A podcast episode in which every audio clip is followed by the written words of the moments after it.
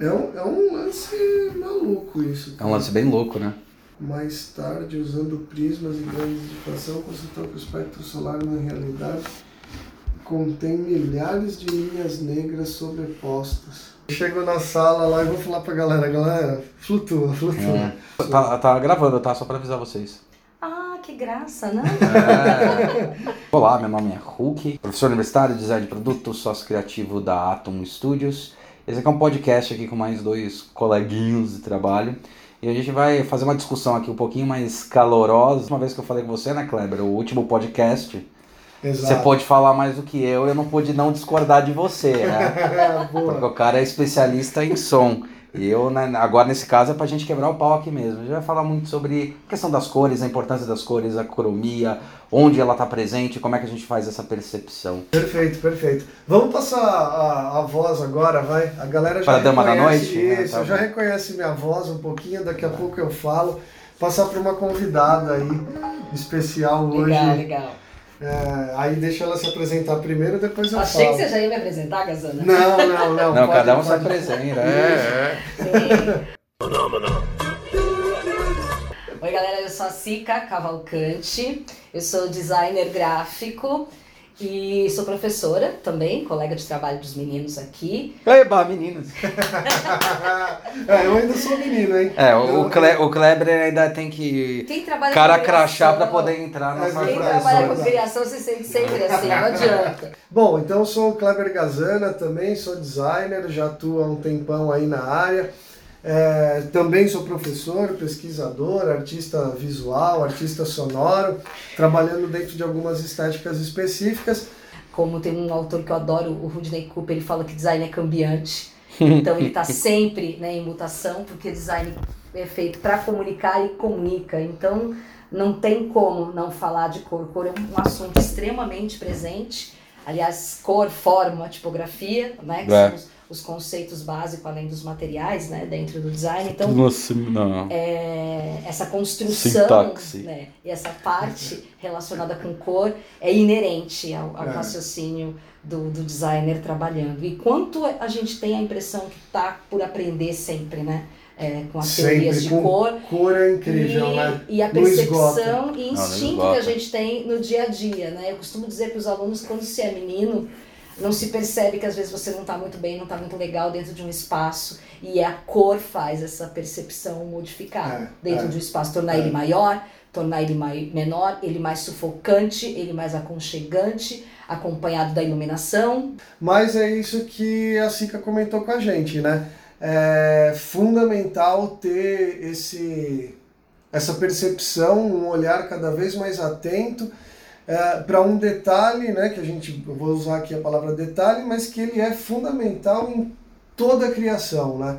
E um desses elementos é a cor. Ela falou a forma, a tipografia e tal. Uhum. E a cor hoje é o que a gente vai. É, a gente vai tentar destrinchar A aí gente vai as, falar um as bizarrices do universo da cor. É, é, Aliás, tem- você, Siga, que é mais culta nesse Não coisa. não, tô não. Né?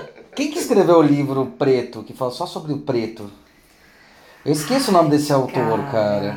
Tem um livro Ah. gigantesco, gigantossauro, galera, que, meu, eu não sei quantas páginas, mas eu acho que tem 700 páginas falando só sobre o preto. Sobre o preto. Cor- Gazana já tá aqui no corre. Pra É, vai ver lá. Esse Não, é o Google. peraí, peraí. Eles estão participando do rolê, tá vendo? Vamos ver O aqui. Egacha primeiro. Vamos ver, vamos ver, vamos ver. Cara, eu acho que é esse livro aqui, ó. Deixa eu ver o nome do. É, Ah, preto, a história da é um cor. francês, Acho que sim. Michel Pas- Pastoureau. Michel Pasteureux. Quem, não É, souber, quem souber aí falar. Francês, cara, nem gosto do idioma francês. Sou apaixonada, olha só, invertida que eu já te dei aqui. É, cara. É que eu estudei esse francês no ensino médio. Ah, Ah, desculpa aí, cara. A única coisa que eu estudei foi tupiniquim. Eu sei Eu- falar Anhangabaú. E minha escola é pública, era É. pública. É, Não, não, olha mas tinha, só. mas tinha. eu só estudei inglês na The Books on the Table. É, então, o máximo, o máximo de francês que eu sei é sutiã, abajur, Mano, depois encontra, né? Garagem. cara?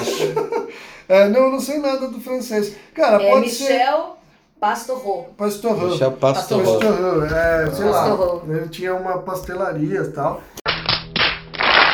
E aí depois decidiu escrever um livro sobre. Aliás, os caras eles conseguiram, né, reproduzir o preto. Você viu o preto absoluto? o preto. Eles preto. conseguiram fazer uma cor preto-preto absoluto, porque a Uau. gente não vê o preto absoluto, né? E os cientistas eles conseguiram fazer um buraco, assim, uma chapa pintada de preto absoluto, né? Porque acho que o negócio da cor, até pro pessoal entender, a ge- a gente aqui fala com, com todo mundo, né? Mas se o pessoal entender, a cor ela é uma coisa muito curiosa, né? Porque a gente tem duas fragmentações aí que a gente pode falar, dois elementos da cor. Você tem a cor como pigmento e a cor como luz, né? Sim. E elas são invertidas os conceitos, né? Porque assim como pigmento, a junção de todas as cores, você que fazia, mexia com guache aí, sujou tudo, você misturar todas as cores, tinha aquele preto maravilhoso, incrível, né? Que era a junção de todas as cores. E na luz é a ausência, né? Dessa é a absoluta ausência. E ao contrário do branco, né? Na luz é, a- é o tudo, né? A junção de todas as cores, é o espectro em si. E, e na cor de pigmento ela é a ausência de todas as cores. Então isso é uma coisa muito, muito curiosa da cor, porque também a percepção sobre a superfície, o elemento, como você está interagindo, ela vai, vai influenciar bastante sobre isso, né? Né? E, e- e é interessante que, cientificamente, a forma como é feita a composição do nosso corpo, o nosso olhar, né? Nós somos absolutamente diferentes Sim, né? sim. nessa questão. Então, Boa. a forma de enxergar também isso. É, eu É a costumo forma dizer que todo mundo é meio cor- daltônico, cara. Que é a forma que a cor chega e a luz onde você está impacta na forma como você vai enxergar Exato, né, exato. Essa, esse Exato. material. E aí a gente tem as questões da plataforma, né? Sim. Como é que isso se manifesta via mobile Isso, hoje? Como é que é, se, é. se manifesta por a TV hoje, mesmo sendo uma 4K, Exato. né? E as, as demais outras plataformas, principalmente situações impressas, Exato. ainda. Não, então, eu, eu faço uma, uma relação aí. é, a- existia uma, uma disciplina que eu trabalhei uma vez de percepção visual e teoria das cores, etc., que eu fazia uma, uma apresentação, né, uma, uma ilustração, que eu falava, então, para a gente ter cor, a gente precisa ter luz, Uhum, depois eu preciso ter um objeto, uhum. né, que vai refletir ou absorver determinadas frequências de onda, Uhum. de cada uma né, desses, desses raios é, é, luminosos que estão incidindo sobre esse, sobre esse objeto. Depois você precisa ter o olho, né, que é aí o, o componente né, nosso que interpreta, né, que recebe o estímulo. Uhum. Depois você precisa ter um cérebro, né, que vai ainda codificar essa mensagem que chegou e aí sim você tem a cor lá no final. Né? Então eu, eu ilustro isso para os alunos e aí deixa tudo muito claro assim, né, desse, desse processo todo que acontece desde um né, acendi a lâmpada até tô vendo um objeto, Tô vendo um das objeto, cores é. A, B, C, D É. percepção, percepção de profundidade, né? percepção de volume, de tudo isso que acontece na forma quando a gente recebe aí, né, todos esses raios luminosos sobre os objetos. É. Então isso é, é, é uma forma simples de falar todo o processo. Tem a parte que é interessante que você colocou, que é a cor como pigmento, Aham. que é a, a felicidade que você tem da descoberta das cores nas misturas. Né? Então a gente tem a primária, a secundária, a terciária. Exato. E aí no momento que você cruza uma cor com outra, as cores que vão aparecendo, né? Que, que é, é, é um momento apaixonante a descoberta disso. Sim. Muito designer acredita que na hora de utilizar isso como pigmento, não, não preciso, porque acredita que a cor eu trabalho no software. O, o, o cara que vai fazer design, é, e eu tô falando do cara que vai fazer, porque o que tá lá sabe que não é, né? O quanto que eu preciso de informação e juntá-las para criar conhecimento para poder pensar a chegar no software. Sim, sim. É, Né? é. Então, muito aluno questiona a gente, muitos que estão ingressando lá e perguntam, fazem, ah, não, mas por que, que eu preciso usar o pigmento? É, eu engra- preciso. E, e- e é, e é engraçado porque acaba caindo naquela teoria, né? Eu, eu gosto muito quando eu entro na internet e vejo aquelas coisas do, do. Ah, o significado das cores, né? eu Ah, acho, eu acho é- incrível. E daí o aluno vem falar, eu vim com o significado das cores, né? É interessante, porque a maioria dos sites que você entra, alguma coisa, até que tá ok o significado. Só que a questão também é uma questão de interpretância sua, né? Tipo, depende do local que você coloca, como você coloca, você vai estar dando uma mensagem, que afinal cor é mensagem, né? Então, tem um detalhe grande aí. O Psicologia das Cores, Isso, lá, que é um livro é que está bom. no, no- Da na cabeceira de Da vários profissionais. É, um- é um livro que muita gente consulta, lê e tal, etc. Tem um detalhe importante na cor, né? É, você não pode olhar ela sozinha, né? Uhum. Você não pode olhar ela sozinha. Sempre o contexto, né?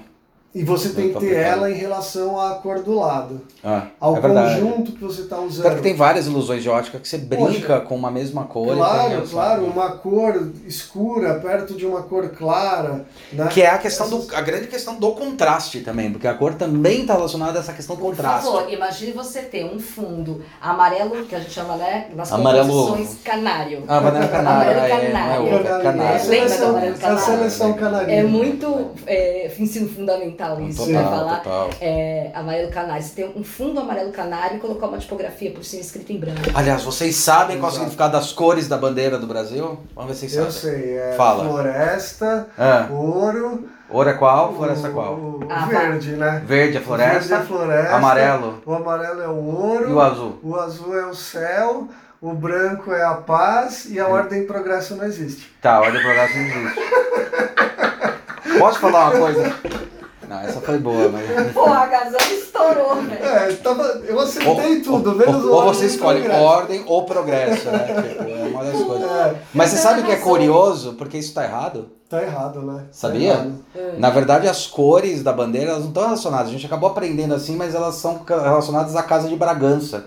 É que era a família real que dominava o Brasil na época, e as cores são as cores dessa casa de Bragança, que é essa família. é. Aí a gente vem nessa cultura e virou essa, essa Virou coisa. essa balela. Que não tem nada a ver, entendeu? Mas os caras inventaram muito bem, né? É. Então, se você acha que seu professor, quando seu professor fala, você está inventando, você fala, a bandeira é uma grande mentira.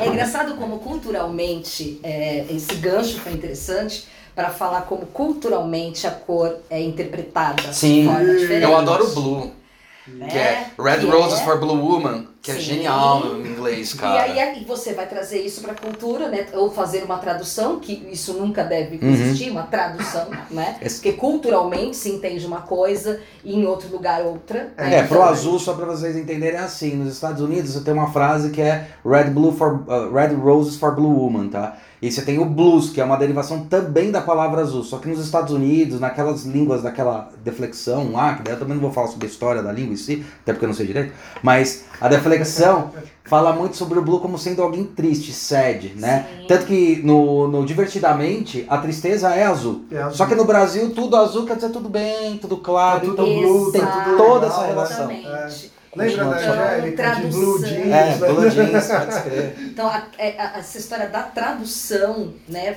Você, como, como designer ou como um profissional que trabalha com cor, a primeira coisa a se falar é da interpretação, Da como o. Gazana falou, a respeito da cultura. Por exemplo, se você vai para algum país é, e leva um trabalho seu de design, é, eu, eu esqueci um, um- um- um designer brasileiro que ah, foi para o Irã fazer uma exposição e teve Uau. que voltar Tá. Uau. por questões relacionadas à cor, porque ofendia, o trabalho dele É, ofendia é. as questões culturais do local, né? Aí tem a velha história da China, da noiva casada de vermelho, Ah, é né? verdade. E que aqui a gente tem uma outra concepção a respeito Do disso. branco. Tem o luto do. Do, acho que Japão, do né? que é Japão, branco, que é né? branco, o nosso luto Que é é, muito o forte. É o preto, preto. é o inverso. E o É. interessante, por exemplo, quando você vai criar uma identidade visual que ela vai ser é, exportada ou que o posicionamento da empresa vai Sim, modificar sim. e que ela resolve, né, naquela análise Ansoff, né, É. fazer uma, uma abertura para novos mercados, a primeira coisa que você tem que pensar, É, né, é é. em toda quem vai receber toda Sim. essa, essa esse discurso de marca e a paleta de cores é uma das coisas primeiras Pode que ser construir pensada. uma identidade completamente diferente Constrói, da, né? da que você tem na sua Constrói. cultura, da onde essa empresa surge, por exemplo. Exato. Né? O discurso acho- já é algo difícil e a cor vem Ah. e já quebra. Eu acho que tem uma coisa aí também que é pouco explorada, quer dizer, não é pouco explorada, mas que a gente tem que entender é que eu sempre gosto de dar o exemplo assim numa, numa coisa que é mais visceral. A cor ela é visceral. A gente tenta interpretar, mas ela no fundo no fundo ela é visceral. Você tenta transformar ela em alguns códigos que a gente consegue interpretar e por isso tem essa questão da teoria das cores, mas assim, por que, que o vermelho representa o que representa? Porque na verdade nós primitivos a gente olhava a cor vermelha, a gente sabia que alguém estava sangrando, aquilo lá era perigoso. Era... Então vem de um, de um conceito né, muito lá atrás e você vem construindo essa significância. Então a cor não tem o significado que eu quero que ela tenha, ela tem por uma interpretação. Exatamente. Isso que é muito louco, é isso que eu acho que é a primeira coisa. E por isso que o estudo da cor, até hoje, eu acho que quem estuda a cor sempre fala, a gente nunca vai chegar no fim do estudo da cor. Não. Porque você Não sempre vai, tem uma vai. nova interpretação. É quase como uma linguagem, né? A, a língua portuguesa está em constante mudança. Né? Então você nunca vai ter a a comunicação. todo momento. É. Então a gente precisa de verdade de novas interpretações. Exato. Quando a parte digital apareceu no nosso cotidiano, como é que foi interpretar essa cor em plataformas que eram, que são digitais? F, F, F, F. Lembra do início da internet? Como eram os sites com aquelas Era 16 cores, né? Uau, né, cara? Eram umas cores Puta, é verdade. berrantes, assim, né? Aqueles magenta. A gente tinha uns tons, né, de verde, tudo muito vivo, tudo Por causa muito daqueles Technicolor, né? Que estourava Isso, à vista. E quanto isso foi É. um, problema de início. Os Foi a era da década de 80 no computador, cara. Aquelas polainas, voltou polaina. Era, era uma coisa terrível. Era A gente tava falando aqui de algumas cores, né? Então vai, vamos pegar aí, você citou o vermelho, né? Uhum. Então o vermelho pode ser aquela paixão, né? Sim. Pode ser aquela cor onde vai representar aquela paixão do, do, do amor jovem, aquela coisa pulsante. Uma vez eu Que tem a um- ver com a quantidade de sangue que corre pelo corpo, tem toda A essa excitação. percepção do outro com essa. É eu muito vi um, louco isso. um, um- Sei lá, esse cara era de história. Eu devo ter assistido ele aí num canal Cultura, alguma coisa assim, Futura, algum desses canais. Que ele falava que quase todos os países que têm vermelho na bandeira já entraram em guerra. Caraca, a E eu gente falei, nunca teve, caraca, verdade. que leitura não tem. louca que esse cara fez. Né? E aí depois eu comecei a pensar em alguns países que tem o vermelho na bandeira e é real mesmo, cara. Então ele faz uma relação, a gente, bom, já tivemos em guerras, mas... Não, é, A nossa bandeira inicial ela era vermelha. A primeira do Brasil. Sim. O escudo era vermelho, depois se transformou com a Casa de Bragança. Ela era vermelha, cara.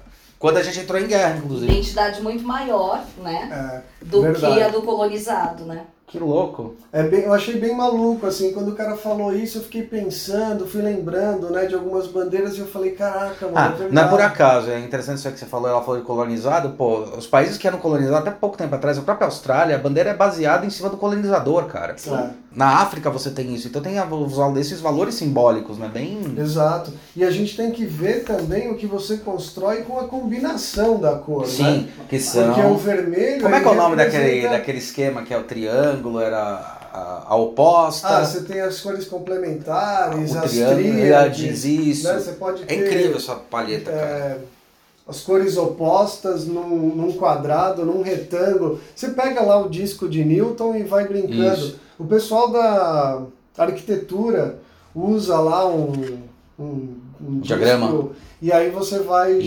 girando lá. vai É, eu te tenho esse uma diagrama, uso bem. Vai te dando uma série de combinações. É porque a gente tem vários etc. estudiosos, né? A gente tem o Goethe, que estudou Isso, a cor. tá. Eu sou muito apaixonada, agora não sei se vocês estão assistindo, mas a HBO lançou uma série chamada Bauhaus. É, sei que já vá pra HBO, mas é interessantíssimo eles terem lançado é, uma, uma série, de- acho que são só seis episódios, mas muito intensos, que é uma jornalista entrevistando o Walter Gropius. Puta merda. Exatamente. Então a série volta. Tipo, é o cara da todo. Bauhaus, tá? Um dos caras da Bauhaus, Exatamente. Não sei se você assistiu o Jovem Marx, mas é o cara que faz o Marx no filme. Ah, o Jovem tá. Marx é ele que faz o Walter Gropius Que legal. no filme. E nesse filme, nessa série, mostra o Walter Gropius sendo entrevistado, e ele volta no tempo contando toda a história, então vai falando sobre os embates, os embates políticos, perdão, a saída dos conceitos que aconteceram em Weimar para Dessau. Mas Aham. uma das coisas mais legais é a, a- a aparição, e eu estou dizendo isso por causa daquele livro, A Cor do Processo Criativo. A, a cor do Tá. processo criativo, tá. E aí vem falando do Goethe, mas uma parte que é, É o Goethe, primorosa. o Goethe, o Goethe, o Goethe. Lembra do funk das cabeçudas? Do... Lembra. Genial. É, tem essa, essa parte dedicada ao Johannes Itten, né? Com o, o livro dele de cor, da Bauhaus, que é de onde a gente tira o estudo do círculo cromático Se hoje. você pegar a Aquela- foto do meu irmão, ele era igualzinho. E o cara. item? Puta, Nossa. vocês não têm ideia. E o interessante é ele ser um monge. Então, assim, tem muitas histórias. Aquele livro Pedagogia da Bauhaus, que eu Uhum. sou Sim. Por ele, justamente para entender por que, que ele saiu e entrou o Laszlo Moholy-Nagy no lugar. Uhum. porque ele era experimental demais pra época, ele já era vegetariano na época, então na época a gente chamou de vegano, ele era na época, ele fazia todos os alunos do grupo que entrou, que é o grupo que Tomei alface. no início, na alface. parte do curso introdutório da Bauhaus, que era ele que aula, começou, então ele aparece na série, né, como Que aquele cor que é? monge mas deísta, e é, os estudos que ele fazia de cor, de materiais, que aparecem no livro do processo criativo, lá tem uma intensidade no filme de forma muito Que maior. legal isso. hein? Inclusive, uma coisa doida, que para ele falar de cor na série, ele comenta, e isso não aparece em muitos livros falando, ele fazia um processo de purificação com os alunos. Que doideira. Então ele pegava um rolinho cheio de pontas, deitava os alunos numa maca e ele passava esse rolinho, furava o aluno todo nas costas. Que doido. O aluno sangrava pra caramba e enrolava. Num, Fazia quase uma sangria no É, bicho. é quase uma sangria dele, que era um processo de purificação para poder Uau. falar sobre algo. Venha da Bauhaus você também. É, só Sabe mais o que- É com a gente. Sobre, sobre cor. Quer dizer, você precisa, sa- precisa saber ser puro para falar sobre cor. Você fez eu lembrar de duas É, coisas nisso. Um é como é que você sente perfume, né? Que você tem que mastigar o café e depois você vai sentir outro perfume, porque você tem que Exatamente. neutralizar o gosto. É muito louco. Sim, sim. Mas você ia falar. Cara, interessante isso, hein? Isso já tá no YouTube, já, pirateado, pra galera poder Não ver? tá, eu já procurei feito uma louca, tá no HBO Go, gente. Não é. Não é pirateado, é Não. alternativo. É verdade, é Não, verdade. não tem na HBO Go, não tem no canal, né, no Now, essas coisas, mas, gente, vale muito a pena, porque eles destrincham. Você fez eu isso. lembrar de uma outra coisa que é o Rich Velt, que é um cara que eu amo, ele e o, e o Mondrian, Sim. porque eles entram numa noia que assim, por que, que os quadros do Mondrian parece que. o quadro do Mondrian é aqueles quadros que tem umas linhas reta preta, aí tem umas cores assim, tipo um, ver, um, um chapado vermelho, um chapado amarelo, um chapado às vezes fala qualquer mongol faz isso. É. A questão é como o mongol chegou nisso, né? É a grande história. E, é- e é legal da discussão dos dois, e o Hitvelt eu gosto muito porque ele tá falando sobre o que, que é a cor, né? Como, por que, que ele chega nessa cor? Porque ele começa a entrar numa pira, numa neura, tem um livro dele que é muito louco, ele vai entrando numa neura que ele vai desconstruindo as árvores, e daí ele vai tentando é, simplificar o mundo em linhas somente retas, verticais e horizontais, e ele tenta decupar todas as cores que ele vê na menor decupagem de cor Possível. possível. É, E o é. Hitvelt, ele, eu acho que ele chega ao extremo quando faz isso, tanto que a maior maluquice do Mondrian é quando ele faz o quadro diagonal. Quebra a história, né? Mas tem o negócio do Hitvelt, que daí ele é um arquiteto e daí faz mais, é uma questão de, de construção de objetos, que é a Sim. Red and Blue dele, que é famosíssima. E que o Décio Pinhatari, no Semiótica da de Arquitetura, Adoro. ele fala um negócio muito legal, que assim, as, as- os pretos é como se fossem as linhas do espaço, aí tem os planos, e cada elemento que ele coloca tem essa desconstrução. Então, olha como a cor desconstrói a própria estrutura física do objeto, sabe? Isso tão Exatamente. A foda, exposição cara. do Mondrian lá no CCBB, Foi há muito não sei linda. quanto tempo, Faz tempo, né? Eu fui ver. três, três anos. Faz mais. Mais, mais. faz mais, né? Faz mais. Cara, foi uma exposição fenomenal. Pô, eu assim, adoro né? ele, né? Fenomenal. É, eu tive colegas, professores de, de universidades de outros estados que todo mundo veio pra cá pra ver a exposição, porque era um. É interessante que o, o, o, Um o Theo van acontecimento. Desburg, quando ele cria o, o, o neoplasticismo de Steel, né? Aham. Desse tio, E ele desse tio. leva, acho que, é- acho que eu brinco até de backstage, que era até uma invejinha do que foi criado. Porque a Bauhaus também não é original, né, gente? a Sim, gente tem sim. a, a Sim, Vicutemas, né, na Sim, Rússia, sim, que é sim, anterior. sim, o mas importa, foi lá e chupou, né? Mas é. Não, não, não, não, ó, não existe chupar, existe se basear. Ah, vai, É, chupou é. mesmo. Ah, Ele foi lá, é ele foi lá, referência. referência. Referência. Vamos falar um termo mais, ma- um termo mais atual, é, é benchmark. benchmark, Isso, isso. exatamente. É influência. Ele sacou que realmente aquilo poderia dar certo e o que- Homenagem. e o que o Stalin Homenagem? instruiu, É, é, ele criou de uma forma, né, que deu extremamente certo e aí foi o pontapé inicial para falar disso no mundo. Mas foi interessante isso que você comentou agora, tanto a história do, do design na- na- das bandeiras da guerra, Aham. esse contexto que você comentou A bandeira é agora, legal, cara. porque a gente depende do conteúdo das pessoas Uhum. para que elas entendam algumas coisas. É. Senão vai ficar o tempo todo você induzindo as pessoas com o material que você cria. Sim. Então, o quanto é interessante você ter conhecimento, ter as informações, construir esse conhecimento para entender o porquê que a cor faz tanto sentido, às vezes na, na- no quarto do seu filho, no material que você recebe, que te Claro. induz a compra, Bom, você que é cinéfila, cinéfila, é isso? né, fila. Cinéfila. Cinéfila. Eu quase chamei ela de uma planta. É né? nada, É. é nada. Pô, a importância das cores nos filmes é foda. vai. Uau, A é, gente as tava cores o Coringa fez? Vai, vamos falar de uma coisa mais. As no- cores no mais- cinema é fundamental. Qual que o Coringa né? fez que ele faz a discussão? O próprio Clube da Luta também, né? Clube da Luta. Que animal essa essa constru esses construtores assim de tipo a colorido, o imagético, Claro, e daí ele claro. constrói Você, esses dois você universos. constrói a temperatura da cena, né? Você constrói. Dois, você- dois o, o- filmes. o, o cara Você sabe tá- uma coisa que eu fiquei tá sabendo, que eu fiquei assustado? Você assistiu o Mad Max? Sim, Estrada da. Fúria? Ele Sim. sabia que ele todo foi gravado de manhã? Olha, ardente. Eles puseram o filtro azul depois. Ah. Ele foi todo gravado de manhã, cara. Depois eles jogam na pós-edição, eles jogam o filtro azul um aparecer de noite. E dá aquela temperatura mais, mais Densa, fria, sabe? Isso, isso é. Muito As cores, Distante. as cores vai. Eu tô, eu tô pensando aqui no, no mais óbvio, né? No quente e frio aí. que Isso, a gente tem o isso. vermelho, Sim, o azul e tal. conduz muito o olhar, não adianta. Muito, cara. Muito. Muito, muito. né? muito. A gente está falando de duas situações gritantes aqui e que tem muito professor que trabalha com isso e profissionais e um monte de gente que é apaixonada. A gente está falando agora há pouco que isso é tema dos filmes do Wes Anderson, que é a, a cor. Então ele tem uma paleta Qual de filme que ele cores. fez lá? Quais são os filmes que A ele gente fez? estava falando só do Grande Hotel Budapeste, mas a gente tem aí em, em Os Sr. contrapartida. Raposa, é o Exatamente. Incrível Sr. Raposa. E a gente tem a Amélie Poulain, que é Na animação você ia gostar, é uma Isso eu animação. não faço ideia. É uma O animação. fabuloso destino de Amélie Poulain, que é um Claro. Ah, clássico. nossa, legal caralho. de é legal. estudo de Ah. cor, né, em Claro. cinema. E é engraçado que o Melville, nesses, nesses dois filmes, ele tem, tem um outro que é um cara que mata a família e resolve colocar no açougue para vender. Uau! A paleta do filme é Light extremamente esse. quente. Isso é- Tipo, Jason retorna dos mortos. É tipo E é delicioso, assim. É Não, muito- deve ser, deve ser, eu tô é, zoando. O filme é delicioso Com mesmo. certeza. E é todo mundo pegando fogo no filme, todo Uau. mundo suando.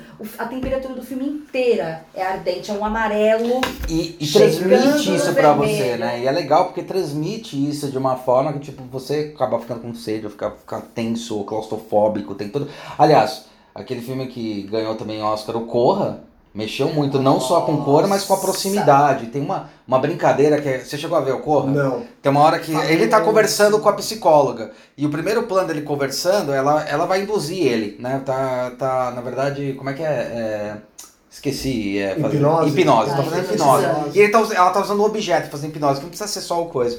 E daí, o primeiro take, os dois estão longe. Então a câmera tá ali filmando ela inteira. E filmar ela inteira. Aí ela começa a fazer hipnose, mexendo lá na colherzinha. Aí a câmera começa a aproximar dele e aproxima. O próximo tempo aproxima, aproxima, Uau. aproxima, até aproximar tanto dele que ele entra na hipnose. E você vai entrando junto, assim. Que legal. Acho uma linguagem muito legal, assim, também as cores, elas vão. Vão te induzindo, É muito Vão, louco, vão, cara. o né, trazendo todo. você para o universo e sentindo se aquilo ali é uma situação é, é, é fria, se é uma situação extremamente tensa, uma situação Exato, densa. exato. Ele vai te trazendo para Cara, e, tem, e assim, pra a gente, tá, a gente tá falando do no cinema, mas a gente pode pensar isso na moda, né? na Demais. roupa. É, cara, pra galera que tá aí fazendo entrevista de emprego, né? Procurando aí as vagas e tal. Cara, quantos textos escritos de que roupa, que cor de roupa que você vai para uma entrevista, etc. É, eu vi agora recentemente, é, vou ficar devendo a fonte, Não se tá? preocupa, não. É, mas uma, uma das cores é, preferidas no mundo é o azul. Né? É, é tida assim, entrevista? como, como a cor é, mais indicada para quando você quer conquistar a confiança Sim. de uma pessoa. Os logotipos que tem azul querem transmitir justamente isso. Cara, Confiança e seriedade. políticos de terno azul? Eu acho que tem a ver também com o nosso, com o nosso. Eu sempre gosto de pensar também na fisiologia das coisas. Eu acho que tem a ver assim, porque a, a luz que a gente recebe oficialmente ela é azul, ela não é branca. Né? Porque ela passa pela, Sim. pela estrutura do céu e, e por essa grande redoma que é, a- que é a estratosfera. De- de E atmosfera. transforma o azul. E o azul a gente tem uma comunicação direta. Talvez seja isso, tem uma relação. E tem as biológica. relações também das cores dos das nações, Sim, dos países, sim, com né? certeza, com Você gente, tem, você tem tá cidades cor mais fria e cinzas. quente, vamos prestar atenção na interpretação disso. A cor Sim. que é fria, ela não tá deixando a coisa necessariamente fria. Ela, tem, Sim. ela passa tranquilidade, Sim. confiança. Não é exatamente que é algo Né? frio, algo Ó, distante. E nem frio distante, nem frio frio mesmo. Mas, Na verdade, ela é, é- é- ela é mais. Ela não vai agitar tanto, né? Ela É, vai. Diferentemente. Ela vai que- equilibrar mais essa coisa. Eu acho que isso que é legal. É, mas é engraçado, porque quando você comentou lá atrás, uma coisa, eu lembrei de uma coisa curiosa. No- nos países que, tipo Alasca, que ficam seis meses, ou Suíça, eu acho que é, tem um grande índice de depressão por falta de luz, né? Isso, Então, é. a importância a- a- da- Eu acho que a Suécia Ah, é um dos preciso países. falar uma coisa Fala até a respeito disso, que isso é lindo. Eu leciono uma disciplina que se chama Design Regionalismos, e ela fala, não aqui, mas ela fala de uma coisa muito interessante Aonde que vai falando leciona? na FMU. Na FMU, tá? a gente legal. tem essa Aqui disciplina não na tem, grade. não tem bandeira não, filho. É, a gente tá aqui na pisa, fazer pisa. E aí, é, nessa disciplina, a gente vai falar sobre design no Brasil e no mundo e nas formas mais equidistantes Que de como legal design trabalha. isso, hein? E nessa disciplina eu faço uma construção com eles para falar um design pensado em lugares, países nórdicos, essa Ó, coisa. Louco. demais. E aí eu utilizei uma série da Netflix, porque eu adoro procurar as séries, não só nórdicas, mas as Uhum. séries francesas, suecas, é, Pegar, sei alemãs. Eu sempre, aliás, eu tenho uma pra te indicar, que de tem né? Leste europeu chamada ali. Deutschland 86. Nossa. Assista que é muito legal. Eu Esse- preciso de umas é três vidas pra conseguir assistir tudo que ela me Tudo passou, que ela né? assistiu. né, é, é. A gente faz É. cara de que entende, bota a mão de bola e fala, ah, É, eu sim. Tem lá no. claro, mais- acho que é mais, Interessante. acho que é mais Deutschland. colossal. Doitoevskis, Doitoevskis. Hum, Vai, hum. A gente é, é legal pra caramba. A paleta de cores, que é um verde Hampton, assim, sabe? Tá vendo? Ela parece, sabe a biblioteca de Alexandria? Ficou no chinelo. tá. Ah, gente, eu esqueci do que eu tava falando. Você tá falando sobre estudo das cores em várias Em situações e várias nações nações. E aí eu utilizei uma da Netflix que chama Trapped. Eu não sei se vocês já Trapped. assistiram. É uma série islandesa. E é uma série policial. Mas aí eu pergunto para o aluno: você sempre pensa em situações tropicais e solucionar problemas aqui. E se você estiver num lugar que é, naturalmente todos os dias é 6 graus abaixo de zero? Como é que você vai pensar o carro funcionando num lugar desse? Uhum. A gente já sabe do sistema de calefação, desses lugares, tudo, mas pense em situações minuciosas. Coloca um ser humano nesse lugar, como é que vai ser o dia a dia Como é dele inóspito e como, é que o, o design vai pensar soluções para o cotidiano dele, Sim. né? Então é justamente disso que é, é interessante falar. Como é que a cor é percebida num lugar absolutamente frio, né? Exato, O exato. quanto as pessoas têm que se trancar dentro de casa em períodos mais difíceis. É. E a série retrata isso muito bem. Em que- em- a, a relação da cultura da Dinamarca é, com a Islândia, que eles têm uma treta muito feia. O islandês não, não, não curte de jeito nenhum, é uma treta feia. Então, Nossa. culturalmente, a, a série fala dessas questões interessantes, diferentemente de uma americana que vai entregar tudo de graça. É verdade. Pra né? você, ela que vai aliás é, é- é uma crítica que tá se fazendo, né? Tá entregando muito de bandeja e não tá deixando a pessoa refletir sobre. né? É, é. Que é, Construir, né? Construir tipo, entender a, e fazer as conexões. né? história. é. Isso que é perfeito. E a série Ah. faz isso perfeitamente. Legal. E Que aliás é a crítica que tem no Coringa, né? É. Que o Coringa não precisava ter aquele flashback, já tinha sacada e fazem um flashback pra falar, ah, é a É, loucura isso. deles. Fala, então ah, precisa Aí, contar Pra mim, o fim do. Você viu? Você você Coringa? desvenda, não assisti inteiro. Ah, tá. Pessoal, vocês sabem, né, é que eu nunca fazer. assisto nenhum É, filme é, inteiro. é, é, é. uma O tesão é característica do justamente você conseguir sacar com o seu raciocínio. É, porque quando você faz. Porque é aquela história, quando você faz um projeto, e um filme a gente pode entender como projeto, qualquer projeto que você faça, muito bem feito, você leva a pessoa que tá. que tá. que tá assistindo ou tá. É, é, interagindo com aquilo lá que você produziu, você leva ele a deduções. Sim. Né, se ele tá bem construído. Isso é o apaixonante. E isso é fazer design também. Exato, com Você- certeza. Você não precisa revelar o segredo. Não, você A vai pessoa- levando ele, porque você vai dando indícios e vai dando conduz, né? material para que ele possa fazer a Claro, reflexão. claro. Isso é legal pra cacete. Claro. Agora, por exemplo, eu utilizei Trapped, que tem uma paleta fria, natural da, da série, e eu utilizei uma outra, que aí é HBO, que chama Years and Years. A série começa em 2024, a paleta dela toda é cor secundária, porque não é primária, porque, né, não tô falando do... O primário vai remeter, vai remeter na série ao passado. No passado. E o terciário é algo que está por vir. Então Tá. a paleta Nossa. é É secundária. presente, tá. Exato. Isso Passado, presente, maluco futuro. Exatamente. Olha que louco, a série começa em 2024 e já se vê uma série de situações diferentes do nosso cotidiano. Não tô nem falando de Google Glass, coisas do Hum. tipo, mas tem uma coisa muito interessante que aparece na série que é já e os contextos sociais americanos. Uhum. Então é com Emma Thompson, tem um monte de gente Uhum. interessante fazendo parte de política, essas coisas. Então é uma série que eu super indico. Então tem um trecho da série que é um casal é, multirracial, marido branco, a mulher muito realmente negra, né? E eles têm uma filha e a filha. Sabe esse aplicativo do Snapchat? O aplicativo Snapchat? Uhum. Aquele filtro que ele tem que mostra as orelhinhas, Sim, né? sim. Então você tem como colocar duas presilhas no cabelo e permanecer com aquele rosto inteiro. Uhum. Então se você tá chorando, se você tá sorrindo, ninguém percebe. Uhum. Então você consegue passar pelas Você pessoas. vai emulando. Só que então. tem várias, exatamente, você tem várias imagens que podem ficar aparecendo e você esconder quem você é ou como você está. Claro. E ela toma café da manhã, sempre muito distante com os pais. Os pais lá, tudo fervido, bonito, bem, bem é, é, ah, certos de quem são, muito descolados, né? E Uhum. mesmo que o termo esteja em decadência, mas né, ainda é vigente. E ela sempre muito depressiva, depressiva, depressiva, que é muito comum a gente ver hoje na adolescência. Claro. E a mãe É, resolve... 30 Reasons Why tá mostrando isso, a questão da baleia lá, é muito, muito... Exatamente. é e no cotidiano questão. a gente vê em sala de aula, tudo Uhum, acontecendo, questões de ansiedade, tudo. Aí chega um momento na série que a mãe vai deitar Dá com o marido. Ritalina pra eles. Exato. E desce, né, a, o histórico dela. Então ela chama por voz, né, o, o, o, o histórico de consultas na internet da filha, e ele fala, pô, mas você falou que não ia fazer isso. Então aparece todo o histórico Uhum, na frente dela, bem translúcido. uhum. E ela vai checando e sempre aparece a palavra trans, trans, trans, trans, trans. Ela fala, não, então solucionou o problema. Né? Minha filha quer fazer essa, essa, essa passagem e ela tá angustiada com isso, que isso é uma coisa que já está presente no nosso cotidiano. Uhum.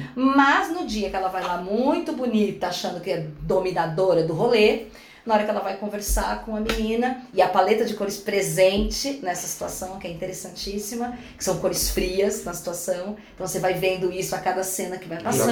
dando indícios, O- né? Exatamente. Então, logo a cor vai te avisando o que vai acontecer, Uhum. né? Que nas legal. entrelinhas série. te- na verdade, vai te imergindo, né? Uma forma de te Exato. imergir. Ela não mostra, ela te imerge. Então, assim, É. Ela não te mostra e fala, ó, estou aqui. Você vai emergindo e vai entendendo, puta, tem alguma coisa acontecendo, Claro. é estranho. Ela vai guiando instintivamente. Isso. Aí a menina é retorna pela gente, não é spoiler, porque a série é muito mais do que isso. Ela responde pra mãe, fala assim- é, a mãe fala assim, nossa filha, fica tranquila, seu pai e sua mãe estão aqui, a gente vai apoiar qualquer decisão que você tomar, né? Que seja quem você quer ser. E aí o cara fala, porra, não dá spoiler que você viu, né? O histórico de consulta das meninas pela internet. E aí ela, nossa, ela fica extremamente feliz. E ela começa a passar uma lista de lugares no mundo onde ela começa é, explicando isso dessa lista e explica que ela não se sente bem no corpo dela, né? Que o corpo dela incomoda. Todos os dias quando ela Ah, se olha, ela não enxerga. E aí chega-se à conclusão, quando ela termina esse discurso, que está totalmente ambientado no que a gente está vendo hoje no cotidiano, ela vem e diz pra mim que ela quer ser um ser digital, porque ela não aceita o Uau. corpo dela. Você fez eu lembrar do Her, que é foda pra um caralho também. Exatamente. Ah, pode o Her é né? legal. O Her Então, daquela... olha que lindo que você pensa assim, o pai e a mãe ficam sentados atônitos, sem, né, conseguir É assimilar. transceder, né, na verdade. Era, era o transceder. Exatamente. E Maluco. que existem lugares em que você vai, des... puta, desencarnou, já era, não tem mais É, lembra do corpo. Second Life? Acho que tem uma galera que Second- não lembra, mas o Second Life uma época fez um puta de um sucesso, cara. Exatamente. Tinha balada no Second É Life, na verdade, DPZ. é verdade. Tem uma coisa que você fez eu lembrar, eh, até eu quero que o Kleber também fale um pouquinho, Diga. mas tem uma coisa que fez, você fez eu lembrar que eu, eu acho bom só pontuar quando a gente tá falando de cor, que é o Papai Noel, né? Opa! Qual é a cor do nossa Papai Noel? referência, né? Nossa Qual a cor do referência Papai da Noel? Coca-Cola. É. É, a O Coca-Cola. Papai Noel é um, é um ser da Lapônia, né? Isso. Lapoland. E ele é um, era um gnomo, um, um duende, né? Que eles Duende. falam, um É, duende. é. Eu acho que era marrom ou era meio esverdeada a cor. Isso, isso. E daí o, o- a Coca-Cola contrata o Norman Rockwell. Era a cor Pra da floresta, reestruturar né? Era o isso. verde com marrom lá, era aquela... Era, era isso mesmo. E depois a gente tem o velhinho, fofinho, vermelho. Que é o Norman Rockwell, que é um puta artista que eu amo de paixão. Que Né? é contratado pela Olha, Coca. olha o poder, né? Olha o poder que, que os caras Tipo, tiveram. a gente acha que, que o Papai Noel é vermelho, mas na verdade é da Coca-Cola, É da né? Coca-Cola. É muito E olha só cara. como culturalmente Isso a gente entrou- possa. Ó, eu, eu É como a gente fala, né? Como você teria coragem de beber uma bebida preta, Preta.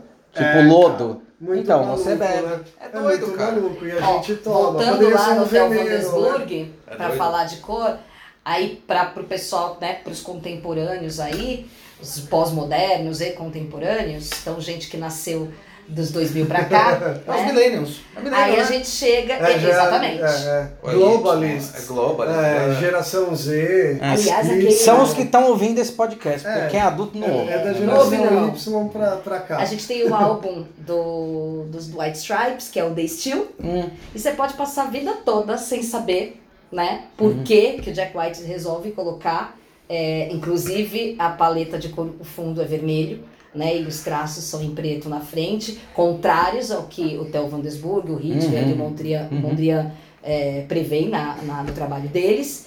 É, e o conteúdo das letras, do que que falava o Steel nessa forma sintética, né, de cor, de Uhum. sintetizar, que você falou muito bem Uhum. do Hitchell. Ele traz isso pro contexto das letras.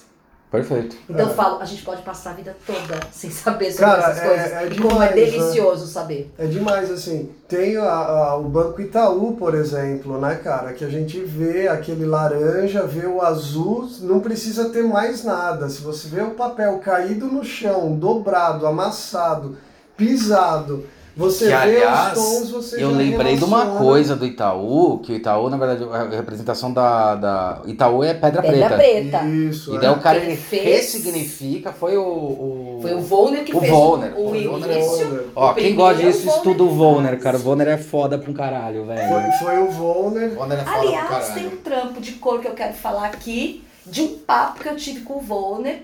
Que quem ele pode, me pode. Não, Quem pode, ele pode, me é. reduziu Quem a não pode, cor. quem não pode só dá joinha no, no, no, no Gente, Instagram. Gente, no- vocês não estão entendendo, o papo no é sério. Durante toda a graduação, isso é uma coisa que eu vou levar assim com muito Vai ter carinho. que levar mesmo. Durante toda a graduação, eu, é, existe os dois, né? O, o, o Volner e o, o Aloysio Magalhães. Do Aloysio. E existe uma, uma divergência de Quem são esses caras? São dois designers, um artista gráfico e um designer gráfico brasileiros, um da cidade de São Paulo e o outro, o Aloysio Magalhães. Falar só duas coisinhas famosas que cada um fez. Uma que Tá. cada um fez. Notas, né? De dinheiro, de dinheiro, que o, o, o logo de BR, né? E, aí a gente tem o, o Volner que fez o logo das, das Sardinhas Coqueiro, o Calabinho. Então vocês estão entendendo quem são os carinha, né? Então beleza, vamos lá. assim, a, a paixão. Aliás, eu falei bastante disso hoje de manhã na aula de, de identidade visual. que eu você sabe que eu nunca decoro o nome do Volner, cara. Quando vem, vem tudo dele. Mas lembra tudo É dele. mas- apaixonante.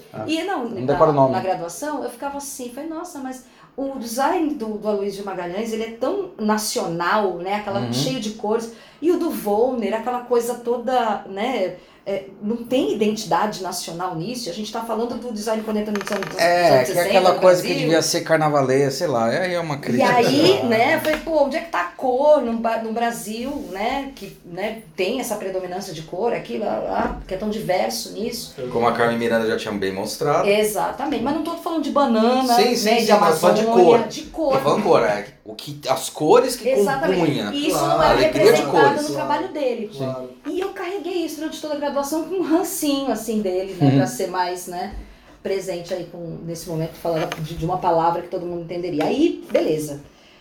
Encontrei com ele na, na, na pós-graduação, numa disciplina chamada Crítica do Design, lá na FAO. Legal. E aí começamos na FAUSP, aí eu comecei a conversar com ele. E aí, terminou a palestra, chamei ele de canto, peguei e falei, professor, né, toda respeitosa e Claro. procurando um jeito muito educado de perguntar tudo isso. E eu falei, por que, que é, a cor não é tão presente no seu trabalho, ah, na- nas questões nacionais, que o que eu já comentei aqui, é tão presente na do Aloysio? Ele foi de uma humildade para me explicar. Ele falou assim: eu sou filho de, eu sou filho de jugoslavos, uma família muito pobre. Fiz o IAC, ficava sem fazer nada o dia inteiro. O IAC é Instituto de Arte Contemporânea, Hum, isso, né? isso. Lá, então, Tá. fala pro pessoal que tá ouvindo. Sim, sim, não, né, é bom, é bom. Na 7 Pra de não parecer que ele tá falando grego, É. gente. É. Pelo amor de Deus. Na 7 de abril, quando o MASP ficava lá.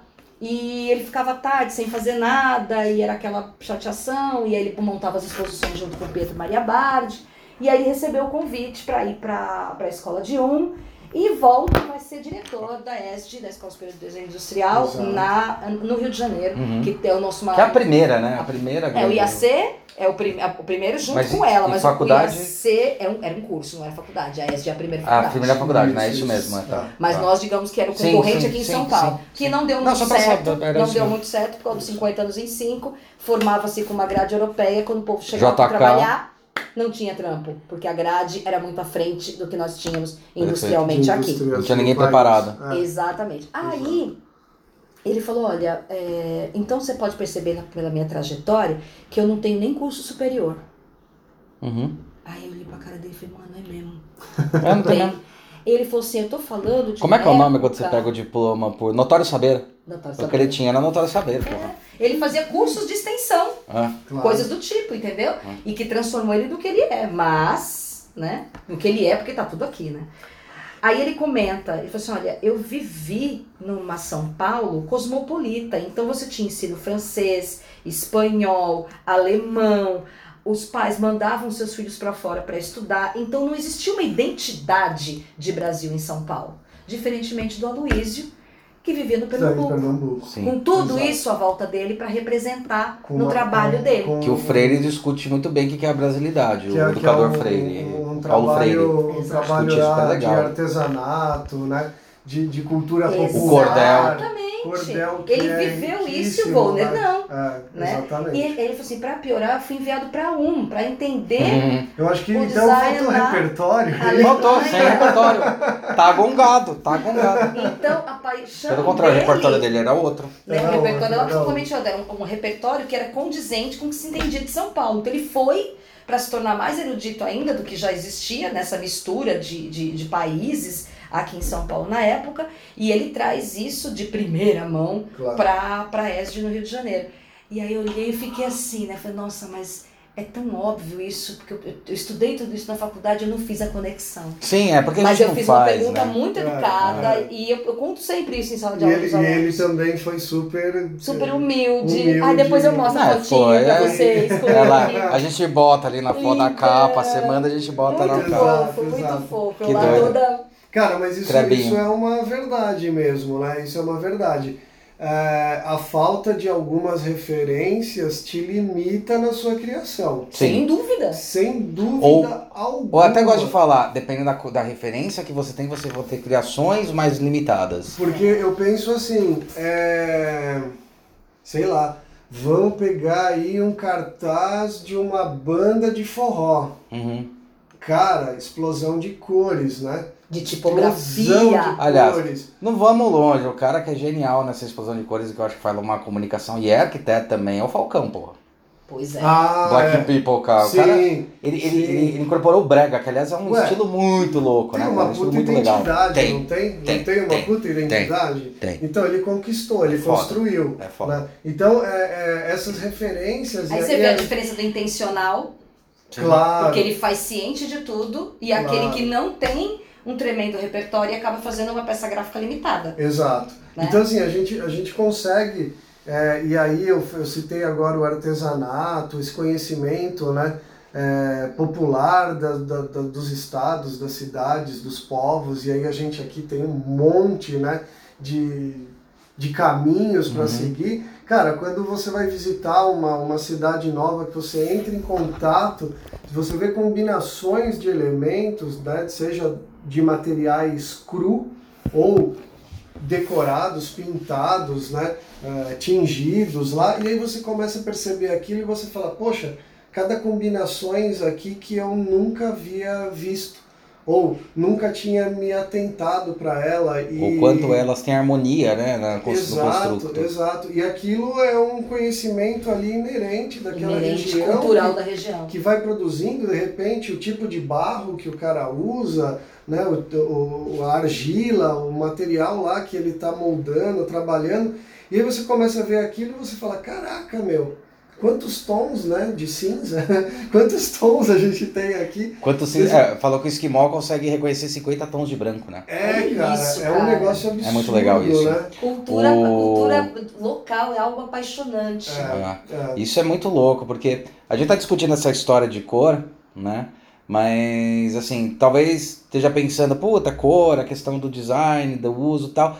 Mas tem uma coisa, assim, que é muito, muito foda. Até tava comentando com o Kleber um, tempo, um tempinho agora atrás, que foi uma coisa que também me apaixona. Eu sempre gostei muito de cor, sempre gostei muito de, de, fi, de física, física espacial, essas coisas, né? Quer dizer, o estudo dos ácidos, estudo da física quântica, da física e tal. E até estava explicando para ele que lá em 1850 tem uma estudiosa que é a Fraunheim. Como é que é, como é, que, é que você que sabe alemão? Fraunheim. É, É linhas de Fraunheim eu, o nome eu, também. eu, eu entendi que o nome é, É Fraunhofer. Fraunhofer. São linhas de Fraunheim. Você é, pode, ou Fraunhofer. Você para ali é. e fala Hofer depois, é Fraunhofer. É. Ela é interessante porque ela, na verdade, é uma, é uma mulher que trabalhava na, no Instituto de Física. Eu não lembro agora se foi era no MIT ou se era em algum outro, agora não tenho na cabeça.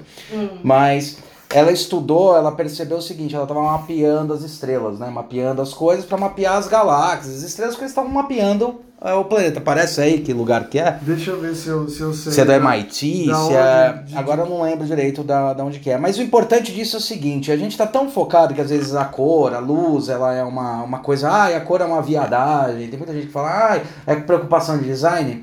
Cara, é, essa mulher ela começou a mapear e daí ela usou. É, é, é como é que é o nome? Fotosco, fotostereoscopia. É, fotos, estereosco, não, é, como é que é o nome? Cara, Puta, é... agora eu perdi, olha que merda. Espectroscopia, né? Espectroscopia, desculpa. Espectroscopia. Eu corto isso, beleza. Então, isso. Aí ela usou espectroscopia e quando ela começou a fazer espectroscopia, o que a espectroscopia faz? Imagina que você tem um prisma. Sabe a capa do Pink Floyd é o melhor exemplo, tá?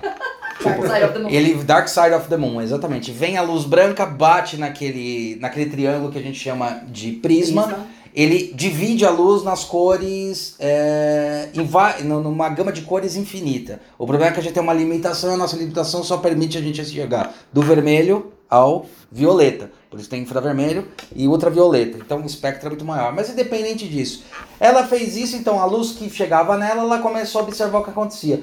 E é muito interessante porque ela enxergava, por exemplo, o arco-íris. Quando ela fazia isso, ela enxergava o arco-íris vindo, por exemplo, de, uma, de, uma, de um planeta. Tá? E daí acontece uma coisa muito louca. Como é que a gente sabe é, a, a, a questão química, ou como são feitos os planetas e as estrelas a 40 mil anos-luz, a 50 mil anos-luz, se a gente não consegue nem mandar uma nave para lá e tem muito telescópio que não enxerga isso. E ela percebeu uma coisa que o Newton já tinha descoberto, mas ele deixou passar, que toda vez que ela apontava para uma substância ou apontava para um planeta, quando voltava essa. Imagina que tá voltando um arco-íris na cara dela, porque ela, ela dividia essa luz ela enxergava o arco-íris. Vinham umas manchas pretas faltando no meio.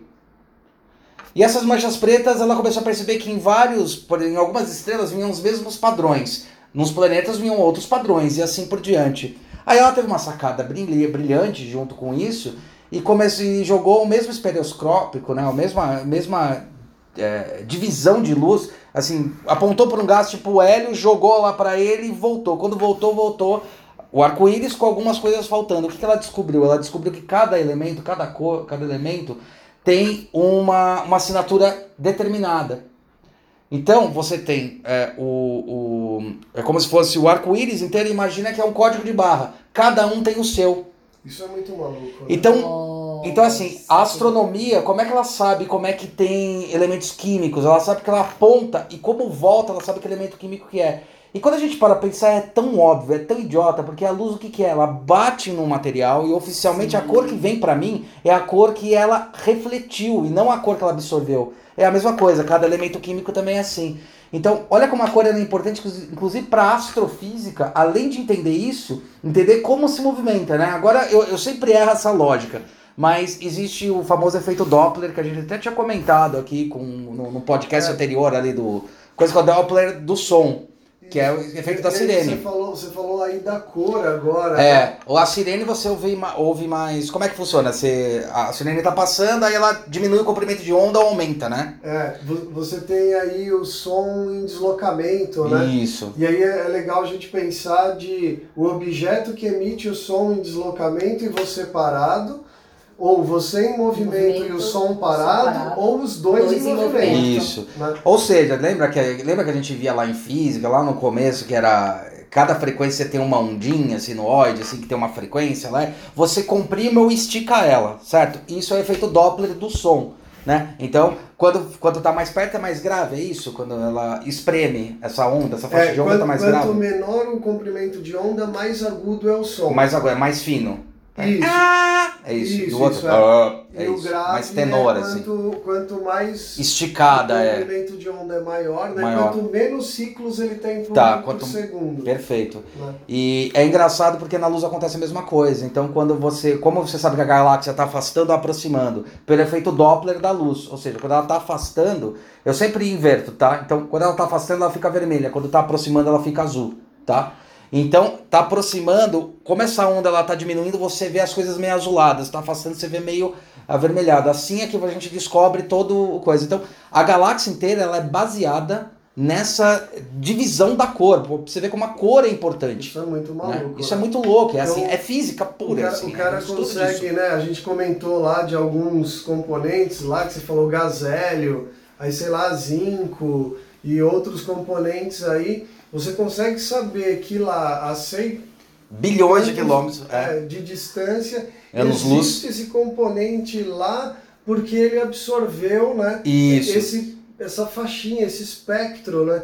Estão olhando lá aquela barrinha toda colorida, vai vir lá essa, esse sinal, né? Esse É. corte, essa falha. Como se fosse código de barra. Isso, exatamente. Muito legal. Isso é muito maluco. É interessante que vocês estão falei, comentando cara, que por coisa uma E a astrofísica é muito foda, porque ele estuda isso, sabe? A, a, a, a luz é tão importante. Cara, a luz é tão importante que a gente sabe que a gente não enxerga o universo todo, a gente enxerga uma parte minúscula do universo, porque a luz não deu tempo de chegar. E aquilo que a gente enxerga é o que a gente consegue entender como, como radiação. Mas é muito louco como se estuda. Então, você vê como na astrofísica, uma das coisas mais importantes que está acontecendo, agora a gente querendo o planeta vermelho, né?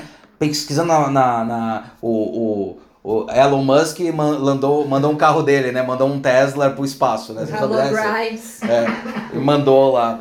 ganhou o, o troféu de ouro, fisgou o homem, o Elon Musk. É, é importantíssimo isso que vocês estão comentando por uma questão banal, que parece banal no nosso cotidiano de trabalho. Que é chegar para alguém, por exemplo, da área de exatas e apresentar um projeto que envolva cor e falar sobre o vermelho, que psicologicamente passa determinada coisa, que o azul, que passa confiança. O cara vai falar: de onde você tirou isso? Exato. Uhum. Eu quero saber quimicamente como é que você explica que isso acontece, porque isso aí é achismo. Onde é que está o registro disso que diz que essa cor faz isso? Uhum. Tá? Então isso é um hiato no nosso trabalho. É, Porque é a- se você qual é a lida com. a- quando você entrega né? um projeto para alguém que não é, não trabalha com criação, que não trabalha ou com moda, com design, Que, alguma que coisa. tem uma cabeça mais racional no sentido de querer uma, botar uma estrutura. O quanto é difícil. Eu dei uma palestra com o pessoal de direito para falar de, de identidade visual e o professor ia falar a respeito de, de, de como trabalhar com o, o registro de marca. Então uniu o pessoal de direito e o pessoal de design. Então na hora de explicar para esses caras o grande problema que foi isso, porque o cara pergunta para você na hora e foi uma Claro, coisa que eu claro. questionei. Mas como é que você faz esse raciocínio? Quem foi que disse? Claro. Como que, que- como- existe alguma fórmula química que me Uhum. mostre que isso de fato acontece no meu corpo? Nós somos seres diferentes. Então a gente tem que estar preparado para esse Não, tipo de é só, explicação. é só pensar um negócio. Por, é, é esse negócio da cor que é muito louca, porque ela tem uma relação com as pessoas, né? Assim, quando a gente fala de física, simplesmente física, a gente sabe que a cor azul é uma cor que incomoda o olhar humano. O olho humano não suporta muito o azul na cara. É uma, é uma cor que faz a gente fechar o olho e isso é fisiológico. Então, isso é meio óbvio, meio óbvio não, isso acontece, a gente sabe isso da fi- fisicamente. Mas tem coisas que são construtivo da cultural. Sabe? Exatamente. Então, assim, você saber que o sangue é relativo a uma cor vermelha é porque você viu muito e você vê muito, você faz essa relação. É quase igual uma criança, né? Por que, que tem, um, tem um negócio que eu estudo muito louco, que é assim, por que, que nós vemos caras em todos os lugares? É tudo que a gente vê, a gente vê cara. Porque o homem ele foi treinado com o olhar, ou na verdade ele evoluiu com o olhar, de tentar identificar rostos e caras que é um meio de defesa dele. Então ele identifica para saber se é bom ou não, e não é por acaso que nenéns ou bichinhos pequenininhos têm um olho grande, que é a principal expressão e é como você se comunica. Então assim, tem coisas que são muito é, fisiológicas, biológicas, de você ter a Isso. interação. E tem o fator cultural também envolvido nisso, Que é que eu acho muito que é, importante. que é né? importante. Tem o fator cultural, tem a experiência. Lá, é, é muito diferente de você chegar, vou falar aqui de um, né, dentro do, do âmbito das artes, você chegar numa instalação artística onde você entra e, cara, chão, teto, parede é tudo vermelho. Uhum, E você fica ali por algum tempo. uhum. Né? E depois você sai e vai para uma outra sala onde tudo é azul.